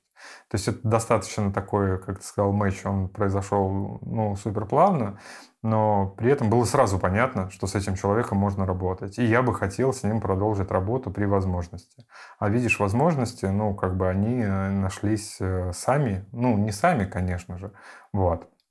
Вот, но ну, как бы это получилось до- достаточно плавно. Я до сих пор, ну, как бы благодарен, что судьбе, что у меня такие замечательные вот партнеры, и у нас очень хорошие взаимоотношения. Они и дружеские, и деловые одновременно, при этом они как бы не вредят друг другу. То есть это человек с э, высокой ответственностью, с высокой а, адекватностью. Вот. Это просто человек с нормальными человеческими качествами, с которым приятно пообщаться на любые темы. Лагута вам, как, к вам когда пришел? Ну, вот в двадцатом году где-то здесь. Вот э, это как раз период, когда вы переосмыслили агентство. Да, э, мы пришли к ним, я изначально пришел за пересборкой сайта как раз на этой... То есть вот вы вместе с ним все это пересобирали и переизобретали? Ну, он начал, как вот мы с ним начали работать, он всегда с нами, да. Качество продуктов с ним как-то улучшилось? Ну, конечно. Ну вот с точки зрения дизайна я писал, там у меня есть статья на VC о том, как в целом дизайн повлиял на агентство, и финальное качество продукта улучшилось, потому что мы стали делать дизайн хороший а это существенная и важная часть. А до этого плохое делали? Ну, до этого мы на нем не акцентировались. То есть мы говорили, вам нужна разработка или вот как бы вот эти вот дизайнеры. Давайте мы вам нормально запилим, а за дизайн, ну, фреймворк какой-нибудь возьмем, повесим. Что вам? Ну да, есть же такая категория бизнеса тоже. А, у Апрока на подкасте ты как раз говоришь, что Лагута сделал первый дизайн на тебе за 250 тысяч рублей. Ну, примерно. Это для тебя было очень дорого, как э, сумма там сто... Э, процитирую тебя же, что это стоимость команды разработки э, для ваших клиентов. Mm-hmm. Можно ли вообще сказать, что Лагута повлиял на тебя как-то лично с точки зрения дизайна, э, на твое восприятие этого дизайна и на твою дизайн-зрелость? это как-то отражается вот в тебе и на агентстве в целом, и на твоих подходах в управлении агентством? А, ну, с точки зрения дизайна, с Сашей я вообще стал понимать, что такое дизайн. То есть мы когда с ним начали работать, это же знаешь, как ты смотришь на картинку, вот это красиво, а это не очень красиво. Но ты не понимаешь там глобально, в чем разница, как какой дилетант. Некоторые даже отличить красиво от некрасивого не могут. То есть я был не совсем там где-то на дне. Но в целом, работая с ним, повышая как-то насмотренность, включаясь в эту историю, это понимание приходит. И Саша в целом повлиял на меня даже не только с точки зрения дизайна, я считаю. Я считаю его классным именно технологом, менеджером и предпринимателем на самом деле, потому что он очень классно выстраивает процесс разработки продукта, он очень правильные вопросы всегда задает в процессе э, разработки, в процессе общения с заказчиком, и это очень зрелый, взрослый подход, которого мне на тот момент не хватало, и я думаю, что я во многом научился у Саши, конечно. Ценник поднял в агентстве? А, а хороший дизайн сразу поднимает ценник. Ну, это добавочная стоимость. Конечно. А, ты, я просто посмотрел, я этот, пол, полвечера смотрел интервью о Проку, где ты делишься цифрами. Это очень интересно, э, что стоимость корпоративных сайтов 3-5 миллионов рублей. Mm-hmm.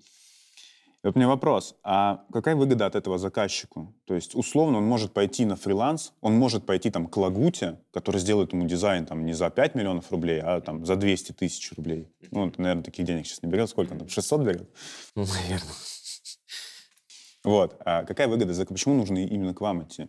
А, ты имеешь в виду именно агентство или напрямую? Да. Ну, это целый сервис, который он получает. Во-первых, э, я не вспомню кейсов реально, когда заказывали у Саши, а потом шли к своим разработкам, чтобы в конечном счете получился хороший продукт.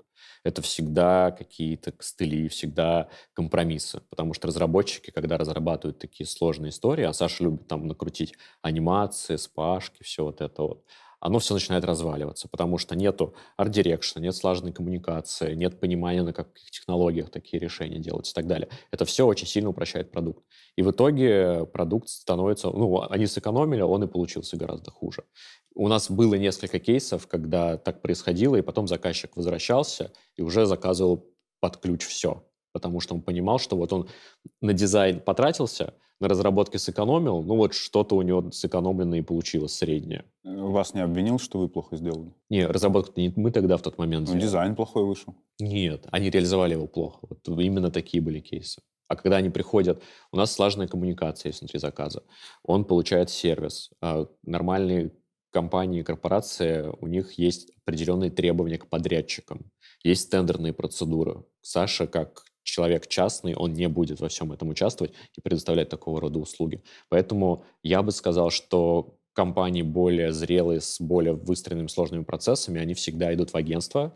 Компании, у которых это там малый бизнес, у которых есть просто задачи и понимание ограниченного бюджета, они пойдут напрямую. Не как бы, ну, есть, понятное дело, разные всегда вариации, но в целом я вижу это так. Агентство изменилось не из-за меня, а из-за Витиного принятия решения о том, что ему хотелось бы делать сайты более высокого порядка. И именно когда вот э, он понял, что его агентство э, должно изменить вектор, оно не без моей помощи начало меняться. Но не только исключительно благодаря мне. Поэтому как бы вот э, бы это сказать, делать определенные э, причины следствия, упираясь непосредственно в Сашу Лагуту, ну, скорее всего, было бы неверно. В 2013 году ты говорил, что ты создан для фриланса. А сейчас 23 год, и ты в агентстве. Расскажи, пожалуйста, ну, это нормально, мысли человека, там, ситуации в мире, в, ситуации внутри тебя меняют мнение. Расскажи, пожалуйста, какой путь вот был за 10 лет? То есть как мы, мысль от а, «я на фрилансе» до мысль а, «я приду в агентство», как она созрела? Что стало катализатором? Тут видишь, не то, что я создан для фриланса, наверное, я, возможно, имел определенную суть, то, что как бы я готов брать а, как фрилансер ответственность за свою работу, за свой доход, за выстраивание определенного графика, не перекладывая его на, например, какое-то агентство или студию. Потому что же многие туда устраиваются, потому что там удобно, там точно есть зарплата, работаешь ты, не работаешь, есть проекты или нет. Вот. А на фрилансе такого не существует. А, мой, а, мои, как бы наши взаимоотношения внутри студии, они сдельные. Вот. Э, это если не касаться там депрофайла. И поэтому как бы внутри уровень той ответственности и отношения вот к этому ко всему, оно, мне кажется, не изменилось. Мы сошлись на определенном, а, там опять же, регламенте, на графике и так далее и тому подобное, которое позволяет мне сохранить свой определенный комфорт, вот, э, что ли, зону вот этого вот комфорта, выстроить свой график, принести пользу агентству, принести пользу там а, заказчикам агентства. И при этом как бы казаться не казаться, а быть вот этим вот э, единым целым. Но до сих пор как бы, как и в 2013 году, как и там в 2007, я не знаю, пятом, да, когда это было, э, когда это все дело начиналось. Вот. Э, я и только я несу полную ответственность за свою загрузку, за свой доход, за организацию своего рабочего э, и свободного времени. Ты был редактором. Да, на фрилансе. На фрилансе. Чем ты занимался? Ну, то есть я хочу понимать опыт, как прийти к Head of PR, то есть откуда? Вот редактором чего ты был? Что ты редактировал? Писал статьи, контент для сайта, лендинги, рассылки. Ну, то есть все, что связано с контентом. Вот приходит ко мне, допустим, какой-то продукт. Мы запустились, мы не понимаем, как нам коммуницировать с аудиторией. То есть, по сути, я уже занимался пиаром, а, но я называю это редактура, потому что хороший редактор, он понимает, как выстраивать коммуникацию, как, какие вопросы задавать э, стейкхолдерам, чтобы донести важные мысли до аудитории. Вот. И я просто не знал, что это пиар. Вот. А потом Виктор сказал, что это как бы частично пиар. Так что занимайся у нас, пожалуйста. Вот. Я хочу здесь понять, куда расти, а, если ты и так уже head of PR, куда расти-то дальше? Ну, правда, джуниор. Ну, все эти грейды, они условно, понятно. Это я больше, как сказать, обесцениваю эти грейдирования, потому что, на самом деле, очень талантливый человек может быть э, джуном, а какой-то э, разгильдяй сеньором. Вот. Куда расти, личный бренд качать, э, продавать консультации можно. Можно заниматься более сложными задачами. То есть сейчас я, допустим, частично распыляюсь на написание постов э, там, в телеграм-канал. Это отнимает какое-то время. Если меня от этого освободят, ну, разгрузят, то я буду заниматься, допустим, развитием дизайн-сообщества в регионах. То есть я могу ездить в какие-то города, организовывать там ивенты, собирать людей, э, делиться своим опытом с дизайнерами. Ну, то есть делать что-то более глобальное и интересное. Вот, и рост как раз в том, чтобы отойти от каких-то локальных тактических вещей к стратегическим. Вот я постепенно туда иду. С Костей мы начали работать э, на портайме, он нам просто помогал писать посты. И в какой-то момент работы с ним я увидел в нем как бы человека, которому тесно в редактуре. Я не знаю, насколько он согласится с этим или нет. Ну, как бы с точки зрения того, что это я увидел, а с точки зрения того, что это человек, который очень ответственно подходит к организации процесса.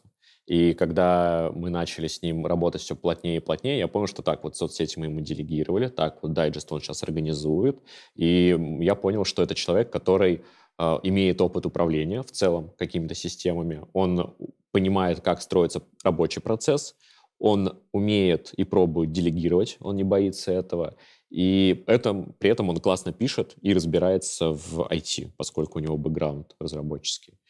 И это была моя стопроцентная уверенность, что он справится, потому что, ну, набор качеств идеальных. А там знание пиар, я вот, например, по образованию пиарщик, ну, что там знать-то уж прийти на подкаст. Просто всех, всех обесценил пиарщиков, которые пять лет учились. Ну, не, я тоже учился пять лет, но в целом это как бы то, что приходит в э, обучение.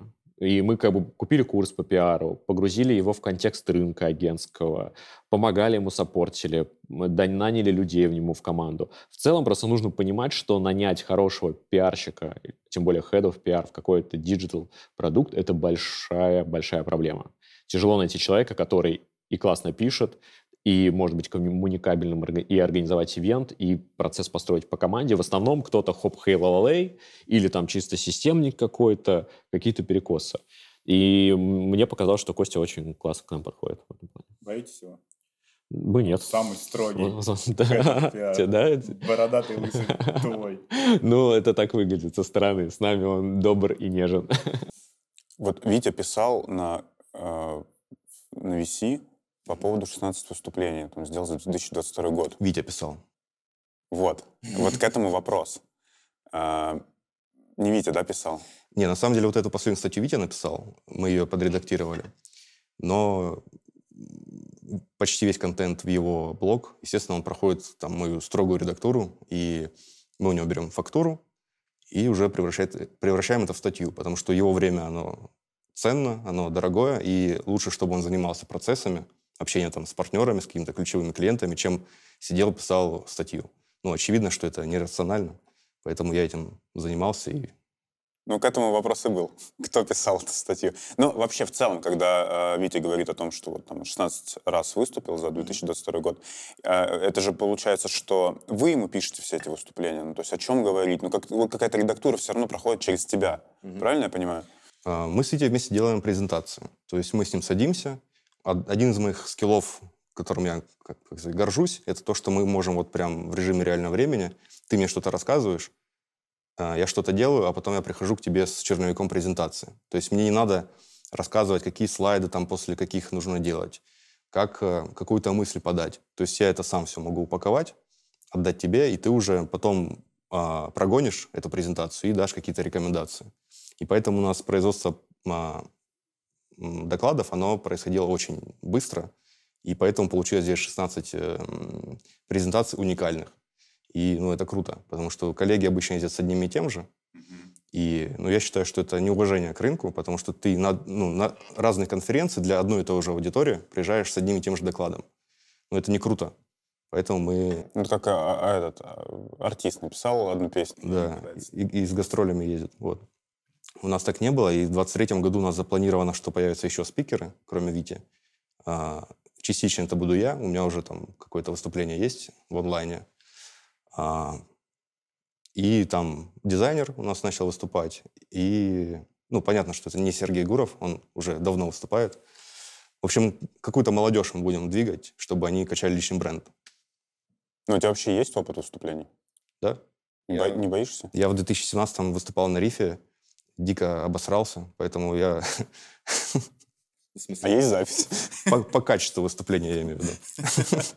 Не в прямом смысле. Вот. И эм, я понял, что это, ну, этот скилл нужно прокачивать. И как только у меня появляется возможность, я, естественно, ей пользуюсь. Конечно, я такой больше интроверт. Мне не нравится общаться с людьми много.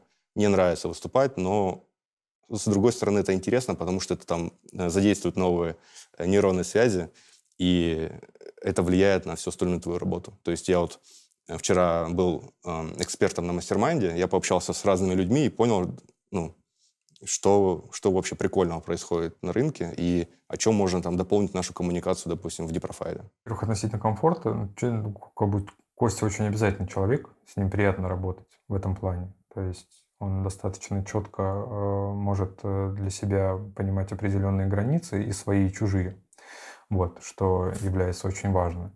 И тут э, как бы вот это вот иерархия, она э, в принятии решения или в согласовании какого-то результата, она зависит непосредственно от задачи. Если задача носит э, пиар-характер или э, ну, какую-то вот штуку, которая непосредственно связана с деятельностью Кости, то я принимаю сугубо там роль исполнителя, который э, должен выслушать эту задачу, предложить свои решения и выслушать аргументы э, для того, чтобы это решение скорректировать. Если мы говорим, например, есть там э, такие задачи, тоже по пиару или тоже по формулировочкам каким-то, например, с точки зрения депрофайл. Я тут транслирую какие-то свои мысли, не э, опираясь на то, что я там дизайнер и так красиво, а то, что я как эксперт в рамках там фриланса или нахождения на определенных площадках и технолог вижу, что со стороны, допустим, аудитории и так далее, это будет более очевидно таким вот образом. И поэтому хотелось бы эту историю подсветить вот с такой стороны. Соответственно, Костя уже подстраивается под вот эту вот, а, под вот эту задачу и предлагает свои варианты. Мы а, и там, и там немножечко как бы обсуждаем, бывает финальные материалы, корректируем его, и получается финальный результат. То есть видишь а, какого-то такого явного «я сказал, ты сделал» нету. У нас меняются эти роли. И очень важно понимать ту конечную цель э, и задачу, да, ради чего какая-то штука делается. А еще надо понимать, э, кто здесь больше эксперт. Вот, для того, чтобы экспертному мнению э, доверять. Как Костя любит шутить, мы верим только аналитике, да. Ну и, соответственно, это, как бы, мне кажется, очень рациональный, трезвый вообще взгляд, когда ты доверяешь опыту, а не какому-то субъективному видению или вот этой вот э, вертикальной системе принятия решений. Э, к вам пришел Сережа Гуров, и он стал арт-директором э, агентства. Ты занимаешься продуктом Deeprofile. До прихода Гурова ты был арт-директором э, агентства? Я старший дизайнер. Ну, то есть, как бы я выполняю, видишь, э, э, работу и обязанности старшего дизайнера. А Катя, которая делает анимации, моя супруга, она дизайнер анимации. Мы работаем как некий такая вот связка, некий юнит, который является частью VMakeFab. Я мог выполнять роль арт-директора при необходимости, потому что у меня есть такой опыт. Но основная как бы вот сфера — это именно дизайн, это именно самостоятельная разработка вот этих вот решений. Их презентация, там общение с клиентами, ну как бы это как вот старший специалист. А, тот же самый Сережа Гуров, он сейчас как бы занимается операционкой, и подтягивает ребят-дизайнеров. Вот сейчас большая ставка, ну не ставка, я имею в виду цель у компании, а сделать достаточно широкий штат дизайнеров для того, чтобы они могли работать на аутсорсе, на продукте, на каких-то других более таких вот прикладных задачах. И, скорее всего, он что-то среднее между дизайн-директором и арт-директором. При этом как бы э, мы с ним с точки зрения какой-то иерархии да, внутри компании мы не пересекаемся. Вот. Наши задачи, они относительно не пересекаются, но наши должности с точки зрения формальности, да, как бы его сильно выше звучит. Я видел у вас на сайте, или даже, по-моему, в сообществе, что вы говорите про школу VMakeFab. Да. Что за школа? Чему учить собираетесь? VMake Значит, э, школа у нас... Вообще, школа раньше была, когда у нас был интернет-маркетинг и был период пандемии, если кто-то вспомнит такие времена, мы пытались образование какое-то делать в сфере интернет-маркетинга. У нас не взлетело, мы ее как бы прикрыли, но при этом вроде как какой-то аккаунт остался. А в тот момент, когда мы начали работать с Сергеем Гуровым, э, у него образовательный бэкграунд, и мы поняли, что нам необходимо выстраивать воронку найма в агентство. И плюс у него уже есть некий образовательный продукт, идея, он человек про образование, он этим горит, и было бы преступлением, если бы мы не начали развивать эту тему. Поэтому мы как бы сейчас потихонечку анонсируем, да, что у нас есть школа, там мы будем учить дизайну, главный учитель и ментор там будет Сергей Гуров, и будут другие ребята, которые будут помогать практику проходить. В ближайшее время мы анонсируем уже большой курс, а пока там есть интенсивы, которые Сергей проводит, там двухдневные, там лонгриды, сетки и так далее. Ну, а это как-то соприкасается с дипрофайлом? С дипрофайлом нет, это агентская история. Угу. То есть э, раздел обучения и там курсы на депрофайле никак не будет э, даже с вашим... Ну... Мы, может быть, будем иметь аккаунт как школа, вот не более. То есть мы это четко разделяем. Ты пишешь часто про непьянку. Угу. Что это такое за формат? Непьянка — это вообще э, супер формат, который всем очень нравится у нас э, в команде. А, изначально это мы собрались с коллегами, чтобы один из разработчиков рассказал про outstaff, что это такое, чтобы другие разработчики не боялись идти на outstaff. И мы поняли, что на самом деле круто, когда есть некий контекст, где люди могут пообщаться, поделиться опытом, но это не формат корпоратива, где все просто пьют пиво, а это формат какой-то полезной лекции, где все могут по желанию потом пойти пиво. Вот, и это у нас э, появилась такая традиция, такой формат, э, он прижился, и вот уже там 16 или 17 не пьянка у нас, и туда приходит куча гостей. А, вот я недавно выступал, там пришло там, 20 или 15 гостей. И, ну, это, короче, как мини полулекторий, полукорпоратив, и он прям всем нравится, поэтому мы стали делать его чаще. Но темы любые. И говорите только вы. Нет, есть приглашенные гости, если мы понимаем, что они дадут какую-то ценность э, гостям. А, либо ну, в приоритете наши сотрудники, потому что у нас одно как бы из э, преимуществ, наверное, агентства, это то, что мы даем людям возможность проявиться и качать личный бренд. То есть мы не перетягиваем одеяло на себя. Мы говорим, что если ты хочешь выступать, если ты хочешь качать личный бренд, мы можем дать тебе свою аудиторию, дать тебе свою экспертность. То есть Там э, Head of PR напишет тебе текст, там какой-то сложный. Э, дизайнер оформит тебе портфолио, руководитель тебе поможет там выступить. Мы это все запостим там у себя в канале. И, и люди, которые хотят расти, они действительно получают эту возможность. Это, как сказать, дополнительный бонус для нашего HR-бренда. Если ты талантливый, то ты можешь прийти и быстро а, получить а, вот этот буст для своего личного бренда. А как вот, кстати, ты вот часто пишешь о том, что э, пиар очень сильно соприкасается с HR-брендом, э, ну и здесь ты еще говоришь про э, личный бренд каждого сотрудника. Вот как это все связано? Можешь как-то угу. вкратце рассказать? Ну, пиар — это про коммуникации, а HR-бренд — это про коммуникации компании с сотрудниками а, действующими и потенциальными. Вот. Но личный бренд — это, соответственно, вытекающее. Если сотрудники крутые, они, им нравится работать, они развиваются профессионально, и компания их не давит, а наоборот вдохновляет, тогда это вытекает еще вот в кучу классных специалистов, которые ведут блоги, ходят на конференции, знакомятся, рассказывают про то, как у нас все круто устроено, и в итоге это приводит к тому, что какая-то часть э, сообщества знает, что мы крутые. И это как бы возвращается в, в очную пиара, и мы получаем пиар-дивиденды. Но это такой огромный системный процесс, он у меня в голове работает. Я уверен, что почти никто в компании не понимает вот, этот, э, вот эту цепочку, но она работает, я это, как сказать, контролирую, и я уже вижу, что есть э, какие-то дивиденды, потому что к нам начали приходить более скилловые ребята. К нам начали приходить ребята именно к нам. То есть они говорят, я вот ждал вашу вакансию, я пришел, давайте общаться. Офферов других нет, все, жду от вас какого-то решения. И это значит, что мы а, стали в какую-то такую, в этой иерархической а, пирамиде а, хороших компаний, где хотят работать, где-то вот повыше поднялись, и я думаю, что мы еще выше будем подниматься, потому что сейчас у нас появился D-профайл, а, растет дизайн-юнит, мы будем набирать э, дизайнеров, мы будем набирать еще, там, может быть, кого-то в пиар-отдел, точно будем набирать разработчиков. И вот эта э, цепочка, этот цикл HR, PR и личный бренд, он э, затягивает людей более клевых, и ну, нам это выгодно. Повестку в мире и стране, mm-hmm. как это повлияло на агентство? Ну, то есть плохо или хорошо, или в рост все пошло? Ну, это сложный вопрос. Мы за год выросли. Ну вот я был там на круглом столе руководителей агентств. Многие отмечали, что в целом э, рост был из-за активного предыдущего года. И вот надо смотреть в 2023 году, как мы вырастем или не вырастем. Но в целом мы в этом году продолжаем, если сравнить месяц к месяцу, расти. У нас там плюс 20-30% где-то сейчас по выручке. Поэтому в целом я не вижу никаких драматических переломов. Вот мы как поставили себе план на рост, он так и идет. Понятное дело, у нас много пресейлов стало в какой-то момент на паузу. Понятное дело, у нас приостанавливались какие-то контракты. Но в целом это как бы не поломало ничего.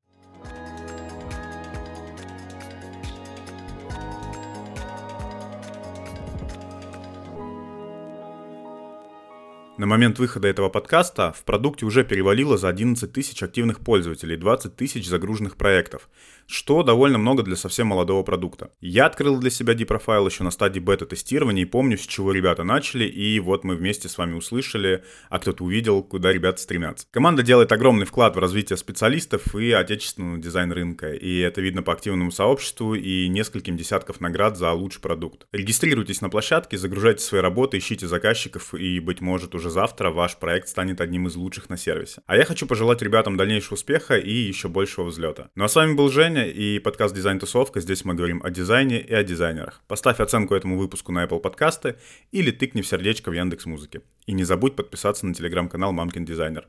Пока!